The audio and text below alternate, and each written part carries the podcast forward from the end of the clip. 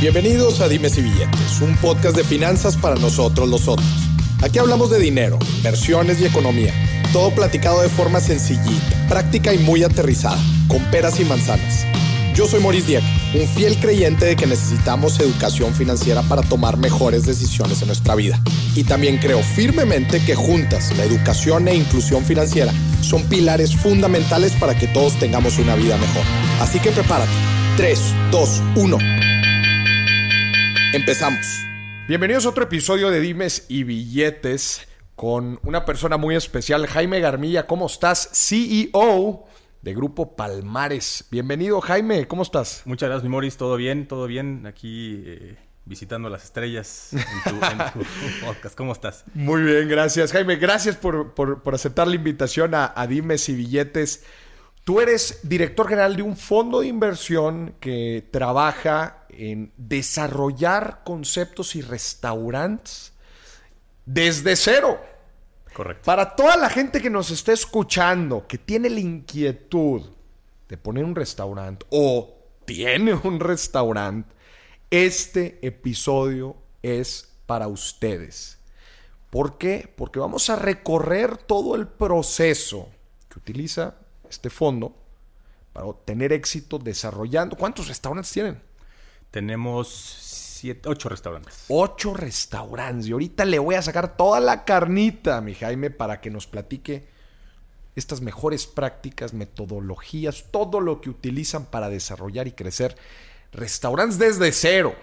Desde cero. Platícanos, Jaime, un poquito de ti, de tu trayectoria. Claro que sí. Yo arranqué pues como buen, como buen godín en una empresa eh, multinacional, corporativo enorme. Este... Estuve ahí unos buenos años, soy ingeniero industrial. Eh, de ahí la espinita me jaló a emprender eh, y llevo ya varios años, seis, siete años emprendiendo. Tengo un par de empresas que no opero yo, las tienen mis socios, las operan mm. mis socios. Eh, y hoy soy el director general de Grupo Palmares, esta holding que eh, se dedica a invertir en la creación de conceptos de restaurantes. ¿Y cómo? Perdón. Eh, sí, eh, básicamente eso. Eh, llevo ahí prácticamente dos años en, en, en esta... Es, es más que un fondo de inversión, es una holding, es una, es una empresa privada que capta capital de socios, eh, prácticamente todos friends and family. Okay. Eh, y de ahí se decide invertir el dinero en, en conceptos de restaurantes. Hasta hoy ha sido puros restaurantes. Tenemos idea de entrar a otros gremios que tienen que ver con alimentos también, pero hasta ahorita ha sido restaurantes. Pregunta inicial, ¿por qué, por qué decides entrar al tema de restaurantes? Híjole, todo un misticismo, ¿no? Detrás de los restaurantes, que son buena idea, que depende, que híjole, un, que necesitas operarlo bien, que... ¿Por qué restaurantes? Cuando... Cuando me invitan a trabajar acá a Grupo Palmares, eh, yo estaba trabajando en Facebook. Estuve okay. ahí seis meses en Facebook, algo, una industria completamente diferente a esta. Eh, y cuando me invitan, me hablan no tanto de restaurantes, sino de crear y de desarrollar conceptos de restaurantes, ¿no? Okay. Que eso fue lo que más me llamó la atención. No, no estar tan metido en la operación de un restaurante, si va a funcionar o no va a funcionar, todo, esta, todo este misterio y toda esta mítica de que es complicadísimo, uh-huh. que te pegue un restaurante. Si te pega es un gran negocio, si uh-huh. no te, pues, que te pegue es muy complicado, uh-huh. requiere inversiones grandísimas, claro. Pero más bien me fui por la idea de desarrollar conceptos como, como emprendedor, como emprendedor apasionado.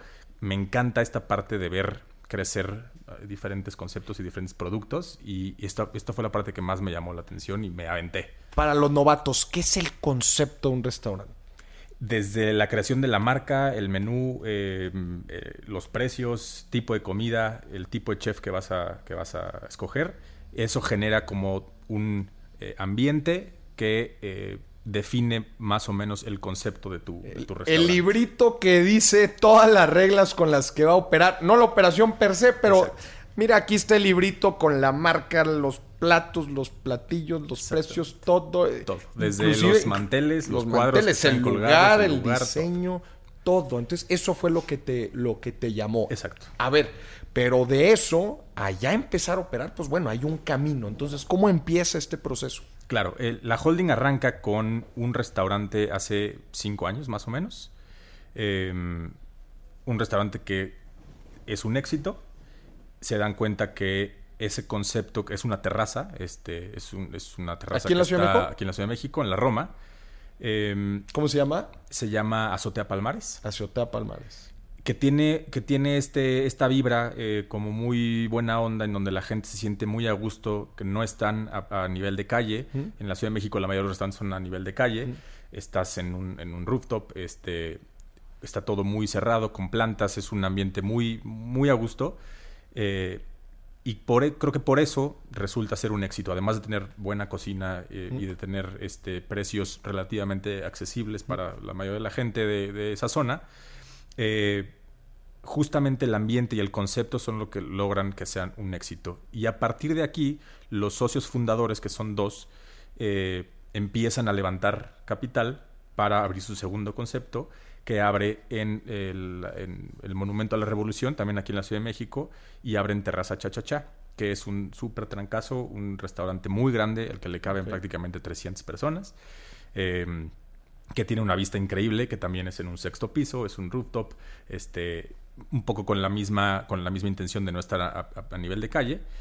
Y a partir de aquí, con estos dos restaurantes, empiezan a eh, consolidarse, empiezan a ganar credibilidad y empiezan a llover un poco de ofertas, pues, de locales, de inversión, este, de todo para seguir creciendo, ¿no? Para seguir creciendo. Entonces, estos dos restaurantes ancla, digamos, son los que generan que crezca el grupo, que se consolide el grupo, y hoy abrimos hace prácticamente un mes nuestro primer restaurante en Estados Unidos y planeamos seguir creciendo hacia allá. Estas ofertas que dices después de la Terraza Palmares, este, sí, sí Terraza Palmares, ah. son las que desarrollan ahora el concepto de lo que hace el holding, ¿no? De desarrollar, de desarrollar este, restaurantes.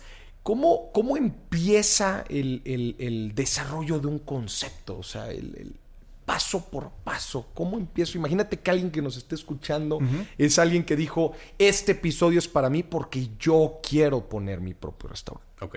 Para nosotros, y antes de entrar justo en ese, el desarrollo del concepto, para nosotros ha sido, eh, pues tenemos más oferta que demanda, o sea, tenemos más gente que nos ofrece sus locales eh, para, para que nosotros vayamos a poner un restaurante a sus locales, que capital suficiente como para uh-huh. hacerlo, ¿no? Eh, capital en lana y en manos. Tampoco uh-huh. tenemos el equipo tan grande como para ir tan rápido. Claro. Eh, hemos ido, hemos levantado, pues, uno, uno y medio restaurantes por año, más o menos. Este, pero justamente lo que hacemos una vez que definimos eh, si tenemos tres o cuatro locales que nos están ofertando, lo primero que hacemos es eh, revisar las zonas, y de ahí hacemos un cálculo súper rápido del tamaño del lugar contra la cantidad de gente que le puede caber. Ok. Eh, más o menos por la competencia que tienes alrededor de qué tamaño va a ser tu ticket promedio. Ok. Y sobre eso haces literalmente la multiplicación de cuánto puedes vender. Entonces, lo que, el cálculo que nosotros hacemos es, para intentar siempre ser exitosos, es eh, que por lo menos con un treinta por ciento de aforo salgamos tablas. Okay. Si con el treinta por ciento de aforo no salimos tablas, no es una buena inversión para nosotros y nos vamos a otro local. Y de ahí, obviamente, quitamos los gastos eh, que los principales son eh, la renta ¿Mm? Y la gente, que para nosotros la gente tiene siempre un factor. Por gente me refiero a todo el equipo, ¿no? Chefs, meseros, cocineros, eh, representan un porcentaje eh, de, de nuestra venta que para nosotros no puede superar el veinte por ciento. El veinte por ciento. Está bien interesante. O sea, todavía ni siquiera hablas de conceptos, todavía ni siquiera no. hablas de... que si comida china, que, que normalmente muchas claro. veces de lo que la gente piensa cuando sí. tiene un restaurante. Yo quiero poner un restaurante de alitas, yo quiero Exacto. poner un restaurante de hamburguesas. Ajá. Bueno, pues a ver, ¿dónde lo ponemos? Y la fregada. No, no, no. A ver, acá es cien por ciento numérico. Acá, cien por ciento. A ver, ubicación, uh-huh. número de personas, estudio de mercado a los alrededores, uh-huh. ticket promedio, cuánto vamos a poder vender, Exacto. quítale el tema de los costos directos. Ajá. Y ahí evalúas la rentabilidad. Me encantó, güey. Qué chingón empezar por un análisis financiero. Porque otra vez, los restaurantes muchas veces son de feeling, de passion, de no, pues es que siempre he soñado con tener y tengo la receta ideal. Que a ver, no estoy diciendo que esté mal, ¿verdad? Claro. Pero esta es una forma financiera de ver sí, el sí, negocio sí, al sí. restaurante. Exacto. Ustedes están... Ustedes traen la chuleta enfrente. O sea, claro. ustedes están pensando en rendimiento, en retorno. Sí, al final de cuentas no eres una empresa de un, de un restaurante. Eres un holding de restaurantes que tu objetivo es sacar la mayor cantidad de restaurantes exitosos con Correcto. Buen rendimiento posible. ¿Qué? Pero qué chingón. Y a ver, Next step, muy bien, pues ya encontramos una ubicación, un local, hicimos ahí los economics, salió. ¿Qué sigue? Lo siguiente es, todavía no entramos ahí a la parte de concepto. Nosotros la verdad es que tenemos un área de marketing que se encarga todo el tiempo de estar desarrollando conceptos y los tenemos ahí en el cajón. Entonces, okay, al final del día, cuando llegamos a esa parte de concepto, ya los tenemos por ahí desarrollados y vemos cuál le queda a este local. Ya tienen ahí sus libritos de conceptos que decidimos escoger. Pero eh, después de decidir cuál es el local conveniente, si tenemos dos o tres ahí eh, de, de los cuales podemos escoger, cuando decidimos cuál es el correcto por, por la cantidad de gente, porque, porque tiene los números correctos para, nuestra, para nuestras inversiones, también le metemos el factor de cuánto nos va a costar la inversión inicial, okay, meterle cocina, vestirlo, todo este relajo que es relativamente alto, eh, vestir un, un Pero ahí ya un, tienes un local. El concepto en teoría, ¿no? ¿O no? No, ahí todavía no tenemos concepto. Ahí es... Pero, pero pues el concepto te dice muchos temas de más o menos, ¿no? No, la verdad es que no, no mucho. El concepto más bien va eh, relacionado ya con los últimos detalles de decoración y ese tipo de cosas. Ok. Pero todo el tema de extracción de cocina y esta, okay, esta inversión... Temas ya muy de, de, ma- de, de máquinas. De máquinas, sí, exacto. Inversión fuerte. Esa es la que eh, calculamos cuánto nos podría costar dependiendo del tamaño que tenga el lugar, para el okay, tamaño de cocina que tenemos que hacer para ya darle servicio al número de gente que queremos dar. Ok. Tenemos ya un estimado de más o menos cuánto tenemos que invertir en el lugar y pretendemos que nuestra inversión se recupere antes de dos años. Okay. Entonces, otra vez, si no se recupera en, do- en dos años, no vamos no. con ese local. Entonces, ¿no? Paso número dos, inversión inicial. Exacto. Recapitulemos. Paso número uno, viabilidad financiera rápida. Número dos, considerar la inversión. Y aquí te voy a dar un par- te voy a poner un paréntesis. Háblame del tema de datos. ¿Cómo sacan información? Obviamente para todo esto que tú estás haciendo, que, eh, para est- todo este análisis uh-huh. que nos platicas, eh, requieres datos. Especialmente cuando dices, oye, pues vamos a comparar aquí a la redonda, las zonas. A ver, desde uh-huh. el principio que estás evaluando locales, pues necesitas datos, ¿no? Regiones. ¿Cómo sacas datos? Algo que a nosotros nos ha funcionado, la realidad es que también por, creo que por eso tenemos restaurantes nada más en la Ciudad de México y este nuevo que tenemos en Los Ángeles, es que... Todos los restaurantes que tenemos los tenemos en zonas que conocemos y que visitamos eh, la mayoría de los socios, ¿no? Eh, sí. La Roma, la Condesa, este, Polanco, eh, este, Santa Fe. Entonces, todos tenemos una idea general de más o menos cuál es el ticket promedio de los restaurantes que están al lado. Los visitamos, vamos a comer. Llevamos incluso a los chefs que tenemos en, en ya otros restaurantes que están operando. Los llevamos a que vean, vean el... eh, las zonas, que vayan a comer, que prueben la comida, okay, que vean cómo está. Ellos entienden mucho más esta parte más claro. artística del restaurante, que yo no tanto, pero mm. bueno, para eso está ese, ese equipo. Claro. Este, y de ahí es como recolectamos más o menos el tipo de cliente que podemos llegar a tener en, en esa zona, ¿no? Y también ahí podemos decidir, dependiendo del tamaño del local, si le queremos tirar a un cliente un poco más elevado y ponerle un ticket un poco más alto para, eh, no te voy a decir que ser pretencioso, sino más bien tener un, un escalón arriba de los, de los demás lugares y poder sobresalir de esa manera. Uh-huh. Más barato o en medio, ¿no? O sea, puedes irte por las tres. Claro. Eh, al final del día lo que buscamos siempre es que el, los números, tal cual la multiplicación de mi ticket promedio por el número de gente que puedo meter, uh-huh. tiene que ser siempre por lo menos el treinta por ciento de mi aforo igual a salir tablas. Salir tablas con el treinta por ciento, con el treinta por ciento de, de, de, de, de aforo. aforo. Un análisis muy, muy parecido, ¿no? Al, a cuando se hace... Eh, una inversión inmobiliaria, ¿no? De rentas y dices, bueno, pues con el setenta por ciento más o menos de, de ocupación, nada más que acá lo, lo utilizas el treinta por ciento. Ajá. Platícame un poquito más de estas reglas de dedo que platicabas ahorita de, de, por ejemplo, la del costo que no fuera más elevado del veinte. Entonces, por ejemplo, a ver, ahorita, recapitulando, ya nos uh-huh. dijiste que calculas el aforo con el treinta por ciento. Con el treinta por ciento. ¿Verdad? Sí. Que, eh, salir tablas. Salir tablas. ¿Qué exacto. más? Eh, platícame otros, de otros reglas de dedo. Eh... treinta por ciento salir tablas, recuperación de inversión en dos años. Recuperación y inversión que dos. El costo fijo de tu nómina, uh-huh. del, de, tal cual del lugar, este, meseros, cocineros, chefs, etcétera, eh, no pase del veinte por ciento. No pase del veinte por ciento. Del veinte por ciento de tu venta, ¿no? Buenísimo. Entonces, íbamos en el paso número dos, que uh-huh. era considerar la inversión en, en activo fijo, que, el, que todo el tema de la cocina, el, algún equipamiento, correcto. Etcétera. ¿Qué, qué sigue? Ahora sí, ya que, ya que vimos... Ya descartamos cuál es el local correcto que tiene la viabilidad económica según nuestros este, cálculos rápidos. De ahí ya decidimos qué concepto de restaurante hacer. Uh-huh. Y ese sí es tal cual eh, prácticamente darle al equipo de, de operaciones y a la gente que conoce de cocina y, y que son generalmente chefs o que estudiaron en, este, en escuelas de alta cocina y este tipo de cosas, ellos son los que pues están mucho más enamorados de cada concepto. Ellos uh-huh. definen, a ver, si lo que necesito es un ticket promedio de quinientos pesos, entonces puedo tener estos dos conceptos. Y uh-huh. ellos empiezan a probar cuál les gusta más, empiezan a hacer platillos con los chefs que tenemos actualmente, empiezan a probar el equipo, empiezan a hacer pruebas de menú, y es un proceso que puede tardar cuatro o cinco meses de estar eh, okay. haciendo pruebas y pruebas y pruebas y pruebas para definir ya qué tipo de comida queremos hacer. Uh-huh. Una vez definido el tipo de comida, al mismo tiempo se va planeando qué, qué nombres pueden tener, eh, qué colores, qué, toda esta parte marquetera de desarrollo de, mar- de, de marca, este, para irlo empatando con eh, el tema de la, de, la, de la comida. Y ahí ya entran en detalles Eh, súper interesantes de hasta qué color de piso va a haber, porque van a combinar con los platos, que van a combinar con los manteles y con el techo y con las paredes, y ya es todo ese... esa también de diseño, con, de ¿verdad? diseño, exacto. Pero ahí es donde conectas entonces el concepto con todo el tema financiero, ¿no?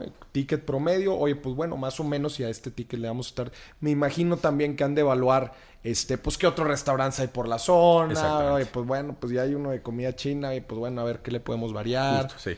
¿Verdad?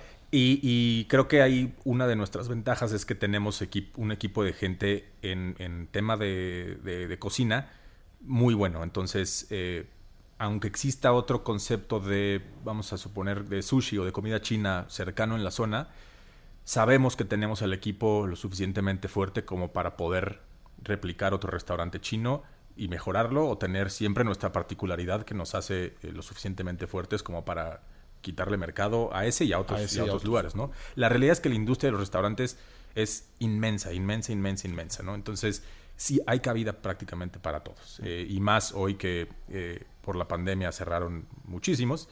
Eh, tiene que haber ahorita mucho más... Eh, ¿Cómo les ha ido a sus más. restaurantes en, en el, pandemia? El año pasado fue, fue muy fuerte. Tuvimos, tu, obviamente tuvimos pérdidas, igual que prácticamente toda la industria, pero... afortunadamente no cerramos ni uno. Eh, seguimos, seguimos Estaban bien. bien financieramente. Estábamos bien financieramente. Tenemos un equipo de... un grupo de socios eh, muy bueno, muy sólido, eh, que entienden perfecto bien capitalizados. Cómo, bien capitalizado, que entienden muy bien cómo funcionan las sociedades y que pues cuando se trata, se trata de meterle, le, le tienen que meter, ¿no? O sea, y creen en sus conceptos y creen en el trabajo que hemos hecho y saben que era una inversión que... que tenían que, que, que hacer para, para que estuviéramos tranquilos, eh, que este año empezáramos otra vez a recuperar lo que, lo que se perdió el año pasado. Buenísimo.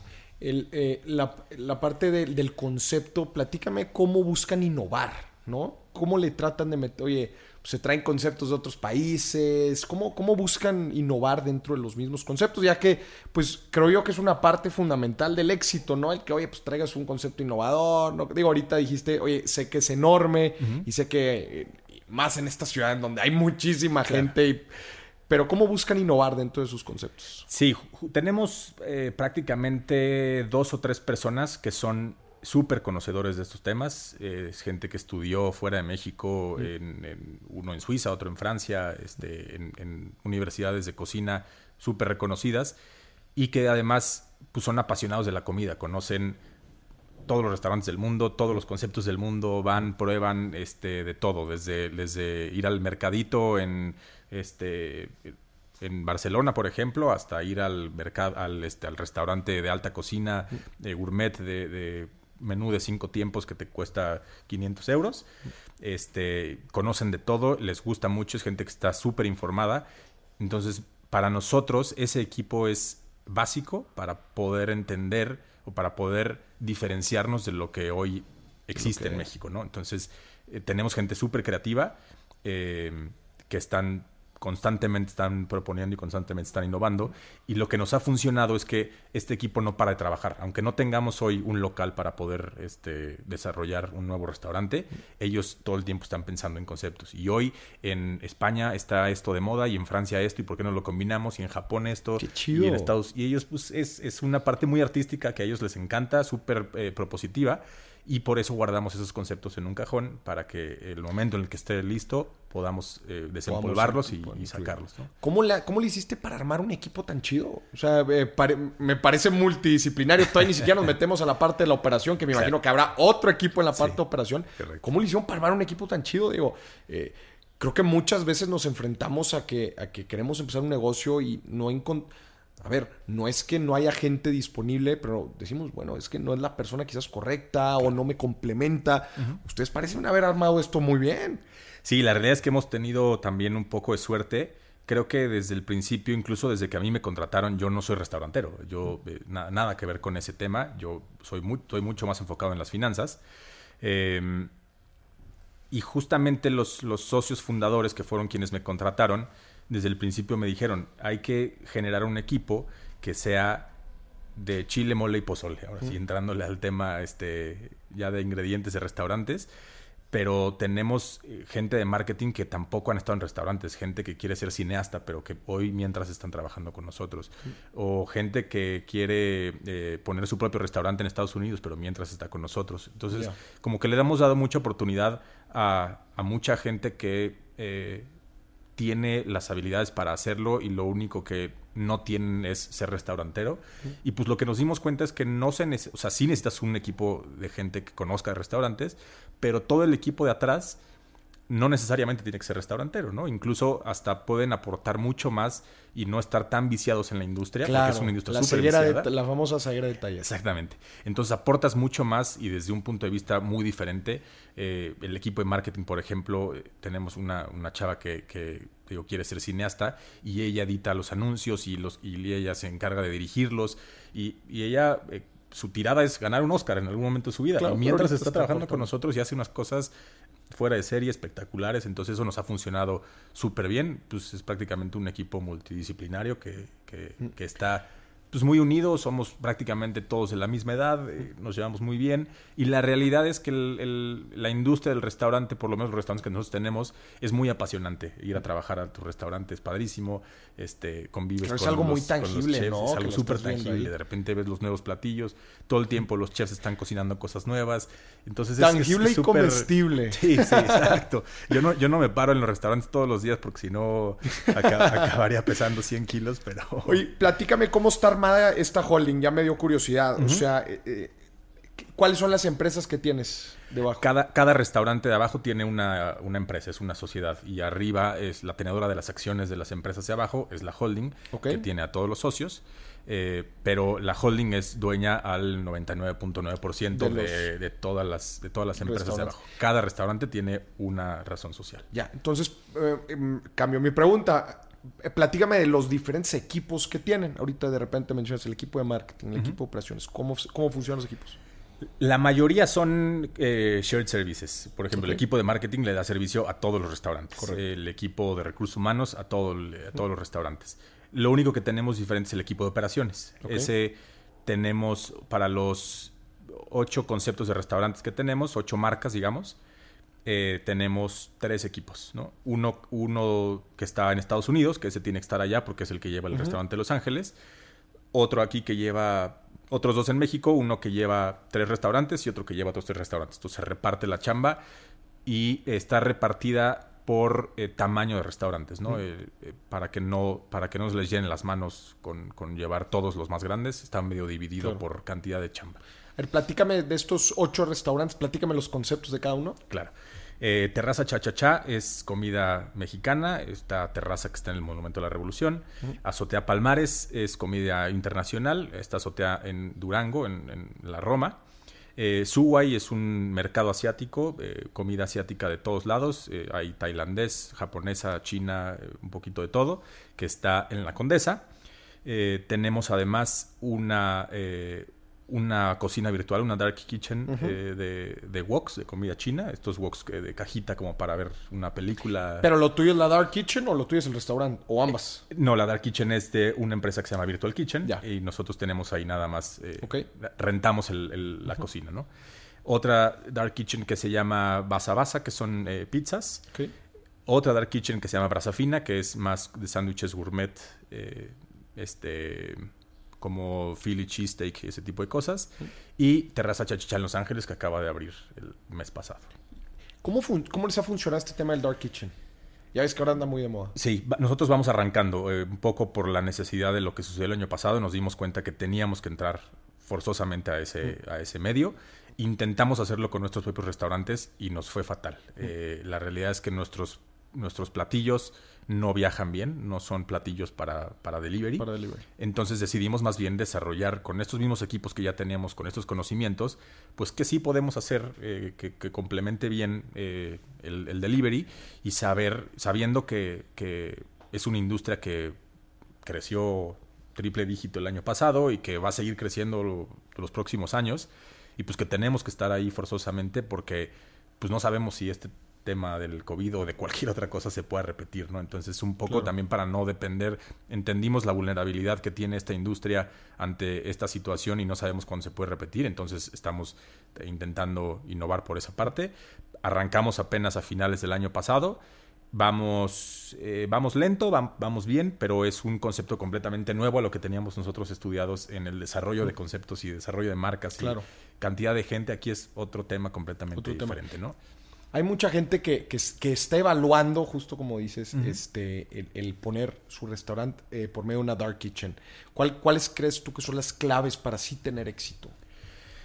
Creo que tienes que entender muy bien eh, la economía de tus platillos. Tienes que saber, tienes que tener pocos platillos, tienes que saber perfectamente bien cuáles son tus costos y cuáles son tus recetas para poder costear de una manera correcta. Uh-huh. Tienes que enfocarte mucho más en temas de, de inventarios, porque no tienes espacio para congelar. Claro. Entonces, creo que costos es número uno, inventarios número dos, y conocer mucho de marketing en redes sociales. Hoy, hoy creo que claro, la, pues como la plataforma, sí, la única plataforma que tienes para darte a conocer es esa, porque nadie ve tu local, ¿no? Claro. Y tiene que ser forzosamente por ahí. ¿Y qué me hablas de las plataformas eh, Uber Eats, Didi? Tienen también... A ver, la realidad es que son... Hoy son de los de las pocos medios que, po- que podemos usar y que son relativamente sencillos para usarse. Ahorita creo que están un poco saturados de demanda, porque obviamente todo mundo le está entrando a esto. Claro. Y su servicio no es el mejor, pero no, por, no porque sean malos, sino porque están saturados. Pero yo creo que tienen que salir más. La realidad es que hoy lo que cobran es, es, es muy alto. Cobran el treinta por ciento. treinta por ciento, treinta por ciento de cada platillo, ¿no? Entonces, ahí... Si no tienes un buen costo de platillos y si no tienes un buen margen, te mata, ¿no? Te mata. Eh, aunque, aunque no tienes equipos grandes y aunque no tienes una renta, una nómina grande eh, en tus... Eh, dependiendo si rentas una, una cocina virtual o si la tienes en una... Nosotros, por ejemplo, en uno de los restaurantes tenemos una cocina virtual atrás. No pagamos renta ni, uh-huh. y es el mismo equipo que usamos. Pero cuando sí rentamos, pues esos costos fijos, aunque no representan mucho... Tienes que vender un volumen altísimo. Es, un, es un lugar de mucho más volumen este, que de precio. Sí. Este, para que dé, porque Uber Eats y Rappi y Didi te quitan un trancazo, un trancazo muy fuerte. ¿No? Oye, Jaime, ahorita platicamos, entonces ya unimos, volvamos al proceso, ¿no? De uh-huh. desarrollo de restaurante. Ya unimos el concepto con todos los análisis financieros. Ahora sí viene la operación. Platícame de la operación. ¿Qué han aprendido? ¿Cuáles son sus mejores prácticas? Mira, la, para nosotros la operación es, yo por lo menos lo que he aprendido es, es, es una... Un arte. Un, sí, caray, es un arte. La realidad es que son, son equipos súper, súper disciplinados que tienen unos horarios de trabajo súper fuertes. Es, es, tienes que ser amante muy cañón de la cocina para, de, para, para trabajar en un restaurante. Es, es una madriza lo que, lo que se ponen este, todos los chefs, cocineros, meseros. Y siempre intentando estar de buena cara ante el cliente. Entonces es una claro. chamba bastante complicada. Eh, lo que nosotros hemos, hemos aprendido es que siempre hay que estar en contacto con tus equipos, ¿no? Eh, no yo que lo veo desde la parte como más administrativa, que yo trabajo en una oficina que le da servicio a los restaurantes, uh-huh. tenemos que ir constantemente con ellos a entender sus, sus, sus situaciones, a entender sus, este, qué es lo que necesitan, sus necesidades. Y no verlo nada más con tema de números, porque ellos tienen ahí el feeling y el contacto con el feeling, cliente, ¿no? Qué importante. ¿Cómo le hacen para no...? Y ahorita dices que, que van constantemente a los restaurantes, pero eh, el, el feeling que tú tienes al estar día a día eh, en el restaurante, este, esta famosa figura del, del pues, gerente operativo, ¿no? Que, que a veces es complicado, ¿no? Sí. Tener en los restaurantes. ¿Cómo le hacen para...? Eh, yo recuerdo alguna vez hablé con, con algún restaurantero y, y, y, me, y me decía justo que es difícil institucionalizar o justo como crear esta línea de producción que es como ustedes claro. lo están haciendo uh-huh. de un restaurante. Porque, porque es eso, en el restaurante está vivo, tiene su propia alma, tienes que estar ahí cerca, tienes claro. que estar sintiendo al cliente. ¿Cómo le hacen para que esto no sea un problema? Mira... La realidad es que es complicado. Sí es un, siempre es un problema. Eh, nosotros intentamos eh, siempre poner procesos de todo tipo, desde procesos de pagos, procesos de eh, alta de proveedores, todo ese tipo de cosas. Pero la realidad es que en el día a día siempre se están moviendo las cosas. De repente llega el proveedor de la verdura un poquito más tarde y te dice, y no traigo tarjeta, y no me depositaste, y dame efectivo ahorita. Se maneja mucho efectivo también en los restaurantes. Entonces...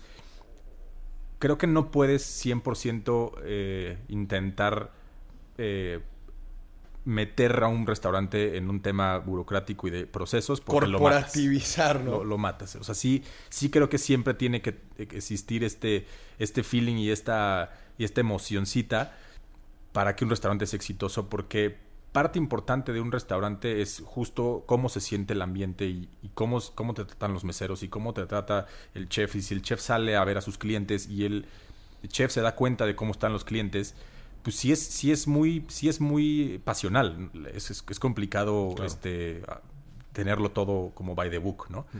Eh, para que no sea un problema, lo, te digo, lo que hemos intentado es estar constantemente con ellos en esta relación de estira y afloje de...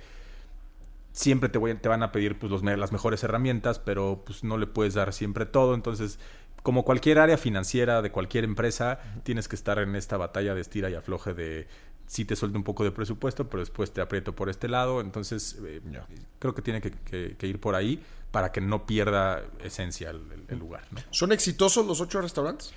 No, no son exitosos todos. Tenemos por ahí, de entrada, las Dark Kitchens que están arrancando, están apenas dando sus primeros pasos. Tien, han tenido unos tres meses con muchos picos, un mes bueno, un mes malo, un mes bueno. Entonces todavía no la acabamos de, de, de agarrar, pero, pero bueno, estamos justamente súper metidos en esto para, para agarrarle pronto y, y, y crecer rápido. Eh, y tenemos por ahí un restaurante que después de la pandemia... nos ha costado trabajo levantarlo. Levantarlo. ¿No? Los otros, la verdad es que sí, son, son muy exitosos. Platícame de, del rigor. Te, te he escuchado varias veces decirlo y me encanta. De hecho, ya estoy pensando en el título que le voy a poner a este episodio. Aquí lo voy a decir enfrente de todos. Pero, digo, no sé si este va a ser el título, pero me encanta porque es como poner un, poner un restaurante a la financiera.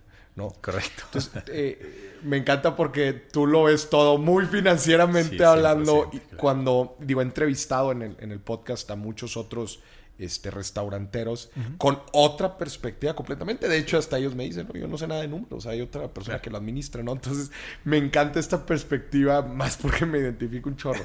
Pero eh, te he escuchado decir varias veces eh, como de reglas financieras. Ya no tanto los indicadores que vimos uh-huh. al principio, sino uh-huh. el rigor financiero con el que operan los restaurantes y al final de cuentas son las reglas que vienen del holding, ¿no? Uh-huh. Platícame de este rigor. Creo que la, lo único que logramos institucionalizar que funcionó bien fue hacerles presupuestos. Algo que para cualquier financiero es algo básico. Básico. Probablemente para el restaurantero no. ¿Por qué? Porque no saben de números, porque no les importa. Tienen en la cabeza... muy bien administrada su, su restaurante.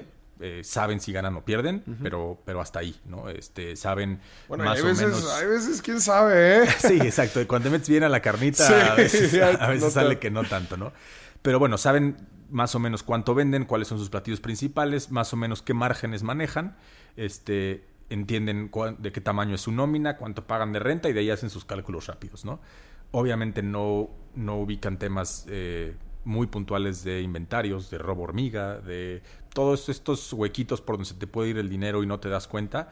Entonces, lo que logramos hacer es, ahí sí, meter un proceso tal cual de eh, cumplimiento de objetivos basado en un presupuesto. Entonces, todos los chefs, gerentes, eh, gerentes de operaciones, este, están apegados a un presupuesto. Una plantilla. A una plantilla, presupuesto, que... donde ellos son responsables, donde ellos se sienten accountable de lo que, de lo que, de lo que son responsables, este, y saben cuánto se pueden gastar y entienden que incluso la persona de tesorería que se encarga de hacer los pagos ya ni siquiera pregunta si el presupuesto o no, ya sabe que, que, el presu- que ellos tienen su propio presupuesto y no se pueden pasar de eso, ¿no? Yeah. Tenés, tenemos obviamente algunos indicadores ahí de, eh, como alarmas o alertas que nos dicen esta persona ya se está pasando en esta cuenta, entonces aquí hay que mandarle un warning y decirle que le baje un poquito, pero eh, la realidad es que nunca nos ha sucedido. En el momento en el que les pusimos una regla de que te puedes gastar tanta lana para este concepto, tanta lana para este concepto, tal cual con peras y manzanas, funcionó perfecto y hemos... Justo, creo que justo para la pandemia fue un súper momento porque varios meses estuvimos cerrados, entonces incluso tuvimos hasta pláticas con ellos y tuvimos talleres de finanzas para no financieros, ese tipo de cosas, para que la gente se sensibilizara con los números y pudiera entender pues que al final del día el restaurante... Sí, es, es, es, es un lugar vivo, eh, una, con un ambiente muy padre, pero al final del día es un negocio que si no deja, se va a cerrar, ¿no? Claro. Me, me imagino por todo lo que platicas, y obviamente para que todo esto que tú estás diciendo tenga éxito, el holding como tal debe de tener un alto grado de institucionalización. Procesos, o digo, ahorita ya nos hablabas de los shared services, de los servicios compartidos de R H, de marketing, administración, sin duda. Uh-huh. Este... Pero a ver, los procesos deben de ser clarísimos, eh, todo, el tema de, todo el tema de gente, recursos humanos, compensación, administración, reporteo, tecnología. Quiero imaginar también lo, los sistemas que tienen de punto de venta dentro de los restaurantes, gobierno corporativo, o sea, todo lo han de tener al, al, al punto porque si no, no funcionaría. Parecería, parecería, por lo que te platico, uh, que parecería la... que te, tenemos ya todo te vendí, perfecto. Wey. Sí, sí. Este, la verdad es que hemos, o sea, sí, sí hemos, sí hemos crecido muy bien hacia allá. O sea, hemos, hemos logrado institucionalizar todo de, de buena manera. Hemos logrado mejorar prácticamente por todos lados, pero todavía nos hace falta mucho. La intención de, de la holding es pues, seguir creciendo y seguir creciendo bajo estos estándares con la intención de poder ir con... ya sea un grupo más grande, un grupo restaurantero más grande, un grupo en Estados Unidos, eh, un fondo de inversión más grande, para que pueda comprarnos y poder crecer ya a pues, niveles mucho más grandes, ¿no? Entonces, para, para, para esas ligas todavía nos hace falta un poquito, pero lo estamos haciendo creo que de una manera muy correcta. Eh, todo lo que platicas justo de, de gobierno corporativo es algo que estamos trabajando de la mano con los socios. Eh, Tengo, tengo muy buenos socios eh, de, que tienen este, muchísima experiencia en todo tipo de industrias, desde abogados que se dedican a gobierno corporativo hasta personas que se dedican a... a tienen empresas financieras. Entonces, eh, la realidad es que hemos recibido también mucho apoyo de su parte y, y nos han ayudado muchísimo a, a poder institucionalizar toda esta parte, ¿no? Dentro de toda esta complejidad corporativa de Grupo uh-huh. Palmares, ¿qué le duele? ¿Qué has identificado? Tú eres el director general. ¿Qué le duele? Mira, creo que, creo que lo más importante es poder sacar a, a todos estos artistas restauranteros de, de ese papel, ¿no? De, de, okay. de, de, que in, intenten verlo desde el punto de vista de negocio. Este, creo que lo han ido haciendo cada vez más y cada vez lo entienden más, pero creo que todavía les hace falta bastante como para que puedan ver que su negocio todavía incluso tiene potencial de crecimiento, ¿no? Okay. Este, con dos o tres cositas que puedan mejorar, podríamos tener eh, números mucho más sólidos, que eso a la larga pues repercute en abrir otro lugar nuevo, claro. replicar ese mismo lugar. Entonces, como que, que entiendan los números detrás del arte. Exactamente. que, que muchas veces es complicado, ¿no? Porque hay muchos de ellos que dicen, pues a mí no me interesa. O sea, claro. yo, yo estoy aquí, a mí me contrataste y yo quiero ser chef y me encanta ser chef de este lugar y punto. Yo no quiero después ser el... el chef master de ocho restaurantes, sí. ¿no? Y también es completamente válido y hay que acercarse claro. con ellos y, y entenderlo. Este, pero tienen que entender también que la postura del grupo es crecer. Entonces, claro. eh, quien quiera crecer con nosotros, adelante. Quien no, también es completamente válido, ¿no? Claro. ¿Qué, qué viene hacia adelante para Grupo Palmares? A ver, creo conceptos, opero conceptos, operar a perpetuidad con éxito, con rentabilidad, vender, ¿qué sigue? Creo que nuestro, nuestro objetivo de... de corto plazo primero es eh, poder solidificar las cocinas virtuales. Ok. Eh, segundo sería crecer un poco más en Estados Unidos, abrir probablemente otros dos. ¿Por qué es en Estados dos. Unidos? ¿Conocen bien el mercado? Eh, la realidad es que tenemos por ahí un par de interesados en Estados Unidos que ya como que probaron nuestro concepto que está abriendo ahorita. Este concepto iba a abrir hace un año y cachito, nos agarró la pandemia y no pudimos abrir, ¿no? Ya estaba prácticamente probado y estábamos en pláticas con gente. ¿El concepto de Terraza Palmares? El concepto de Terraza Cha Cha Chá. Ah, Terraza Cha Cha Chá. Que es, es comida mexicana. Y eh, lo que esta persona en Estados Unidos, que hoy es quien opera ya el uh-huh. restaurante en Estados Unidos, conocedor de, de, de, de la gastronomía allá, nos da a entender que la cocina mexicana a ese nivel, o sea, con restaurantes de ese tamaño, que compiten contra, contra pues, restaurantes enormes de Estados Unidos. ¿Cuánto es el tamaño? Nada más para imaginarnos, digo, no conozco. Pues caben, ahorita por pandemia está cerrado a la mitad, pero eh, si no estuviera cerrado a la mitad, caben setecientas personas. O sea, ¡madres! Es un lugar gigantesco. Es una gigantesco, bodega, una o bodega sea... inmenso. Y es, la verdad es que está padrísimo. ¡Órale! Es una terrazototota. Bueno, yo tenía otro concepto. No, ¡qué impresión! Enorme. La verdad es que quedó padrísimo porque no se siente como un...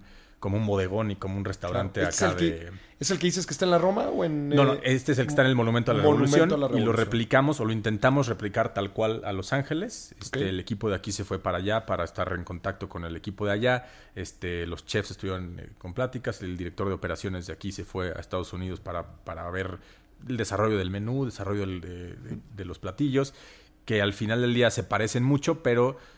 Tienes eh, proveedores de comida muy diferentes, entonces tienes que medio trop- tropicalizar un poco tus platillos, pero siempre bajo el mismo, el mismo concepto, ¿no? El mismo manual. Eh, entonces, se dan cuenta que la comida gourmet mexicana está apenas arrancando. arrancando. De los, de los primeros eh, chefs que se fueron para allá, este... fueron Enrique Olvera, que mm. incluso hasta ganaron estrellas Michelin con un restaurante que se llama Cosme en Nueva York. Este, y, y todos son como de alta cocina o de eh, pues la barbacoa que hacen esta familia de Phoenix que uh-huh. tienen ahí su localito, o sea, mucho más eh, comida mexicana más de, uh-huh. de, de mercadito, ¿no? No hay como que un concepto medio de comida mexicana buena como la que conocemos aquí en México de pues tostadas, cortes claro. de carne, este, ceviches, uh-huh. todo, cualquier comida mexicana que puedas tú encontrar en un restaurante que generalmente es buena. Es difícil encontrarla en, en Estados Unidos. Y háblame de Los Ángeles, ¿verdad? La cantidad de mexicanos Exacto. que hay. Y hay muchísimos mexicanos. Entonces, eh, cre- creemos que le pegamos eh, bien al clavo. Ar- te digo, arrancamos hace un mes y va volando el restaurante con unas notas padrísimas en, en todas las revistas de Los Ángeles. Entonces, ese mismo concepto mexicano nos gustaría replicarlo en, en, en otros lugares de Estados en Unidos. En otros ¿no? lugares de Estados Unidos. Qué, qué fregón. Oye, no, pues la invitación me la vas a tener que por hacer en otra vuelta. No, sí. Oye, vamos a esa terraza de setecientas personas, por, por el amor supuesto. De Dios. Oye, ¿tienen planes de vender, de funcionar literal como un, como un este, fondo de, de capital privado de riesgo? De decir, oye, pues bueno, ya desarrollamos los conceptos, ahora vamos a venderlos. Sí, sí, esa es la como la intención a largo plazo. Este, una vez que solidifiquemos esta parte de cocinas virtuales, entendiendo, digo, no, no es un... Si funcionan, lo hacemos. Si no funcionan, no lo hacemos. La realidad es que es una prueba que si sí funcionan, creo que nos dan todavía un poco más de, de cartas para poder vender de una buena manera. Este, porque son conceptos súper replicables. Eh, y una vez que podamos abrir por lo menos un, uno o dos este, lugares más en Estados Unidos, ya ir, llegar con un fondo de inversión a este, para, para poder vender el, el grupo. Para ¿no? quizás vender. Jaime... Te... Tú has estado de cerca en, en, en, bueno, pues en la creación y operación de, de los negocios. Platícame de grandes errores que, que se cometen al momento de, de abrir un negocio, un restaurante. Eh, creer que tu concepto inicial es tu concepto definitivo. La realidad es que... Justo lo que cuando... mencionamos, ¿no? Al sí. principio. Creo que cuando, cuando dices quiero abrir un restaurante chino a fuerza... Pues igual es un error, ¿no? No tienes por qué abrir un restaurante chino nada más porque quieras un restaurante chino. Ahora, si sí... Eh, abres que sea un tu sueño o no, o a giro. Exacto. Que no, no exacto. te puedas ir a la tumba sin un restaurante chino, ¿no? Exacto. Pero la realidad es que incluso el mismo concepto que tú desarrollas desde un principio, vamos a suponer que sí decides que va a ser un restaurante chino, el momento en el que entra como restaurante chino, incluso tu clientela lo va a ir modificando un poquito. Entonces creo que tienes que estar abierto a, eh, a que tus clientes van a definir realmente cuál es tu ambiente, cuál es tu concepto, incluso cuál es tu ticket promedio. Porque tú asumes y tú crees que la gente se va a gastar más o menos cuatrocientos pesos. Y de repente te das cuenta que se gastan ochocientos. Claro. Qué gran problema, ¿no? Mm. Eh, igual no, igual te das cuenta que la gente se gasta doscientos, doscientos. Que, que tienes buena clientela y que llegan a tu lugar, pero que se gasta nada más doscientos. Entonces tienes que pensar en una problemática diferente de cómo, o cómo mejoro mis costos, o cómo, cómo bajo mis costos fijos, cómo aumento mi ticket promedio a través de, pues, ofrecer un postrecito más, meterle un poquito más al alcohol, cualquier este, claro, pues, estrategia de marketing, como funcionaría cualquier mercado. Sí. Este... Tienes que aplicarla también en el restaurante y entrenar a tu equipo de meseros, sobre todo, a que aprendan a vender dentro, dentro del restaurante. Mm. Pero sí, creo que el error principal es no estar abierto a, a que tu concepto se puede, se puede modificar. Mm. Buenísimo. Jaime, platícanos ahora el otro lado de la moneda, del desarrollo de todos estos, de todos estos restaurantes. ¿Cuáles crees que han sido la clave de, de, del éxito que han tenido? En unos más que en otros, pero ¿qué les ha funcionado? Creo que, y entendiendo que los restaurantes son una inversión fuerte, generalmente, creo que una de las inversiones más importantes o de las inversiones que más nos han redituado es el equipo. Eh, mm. Tener un muy buen chef, tener un muy buen director de operaciones que sepa identificar. Creo que, creo que, el, creo que ese puesto es clave, ¿no? El director de operaciones. Que es uno por restaurante, ¿no? Que es, ¿o no? No, puedes tener uno por varios restaurantes. Okay. Eh, de hecho, idealmente, pues, eh, t- tienes que tener uno por varios restaurantes porque tienen sueldos relativamente elevados. Uh-huh. Si tienes uno por restaurante, se podría volver un fijo muy, muy alto, ¿no? Eh, pero esa persona que tenga unas muy buenas bases de, de conocimiento de, de conocimientos culinarios, para que esa persona se dedique a armar un gran equipo de chef gerente. El, el, la mancuerna chef, chef la gerente. La famosa es... mancuerna, sí. Estaba confundiendo yo el, el gerente con el director. El chef gerente, que exacto, ese sí es uno por... Exacto, por... que literalmente son las dos cabezas del restaurante y que ellos se encargan, uno de cocina y otro del salón, que el salón es la parte donde está la gente. Este, y ellos tienen que ser una mancuerna perfecta, tienen que entender las dos partes, tienen que ser prácticamente hermanos. Este, entonces, creo que si sabes que el restaurante es una inversión muy grande, pues de esa inversión tienes que entender que tu equipo es una de las inversiones más fuertes, pero más importantes. Más, ¿no?, importantes para el éxito. Puede ser que incluso hasta logres, si, si tienes pensado eh, invertir, voy a decir un número a, a lo loco, pero si piensas invertir tres millones de pesos en un restaurante, cinco millones de pesos en un restaurante, lo que sea, incluso intenta bajarle a tus equipos, busca equipos usados, busca de otros restaurantes que están cerrando o de... gente que quiere cambiar sus restaurantes y que ahora en lugar de panadería lo quieren hacer pizzería, entonces están vendiendo un horno de pan. Sí. Búscale cómo, cómo reducir tus inversiones de eh, maquinaria y de cosas que, el, que incluso ni siquiera tu cliente va a ver. Sí. y, y desarrolla un equipo de gente súper bueno y súper especializado en, en cocina. En cocina. Uh-huh. Buenísimo, Jaime. Me ha encantado este proceso justo que...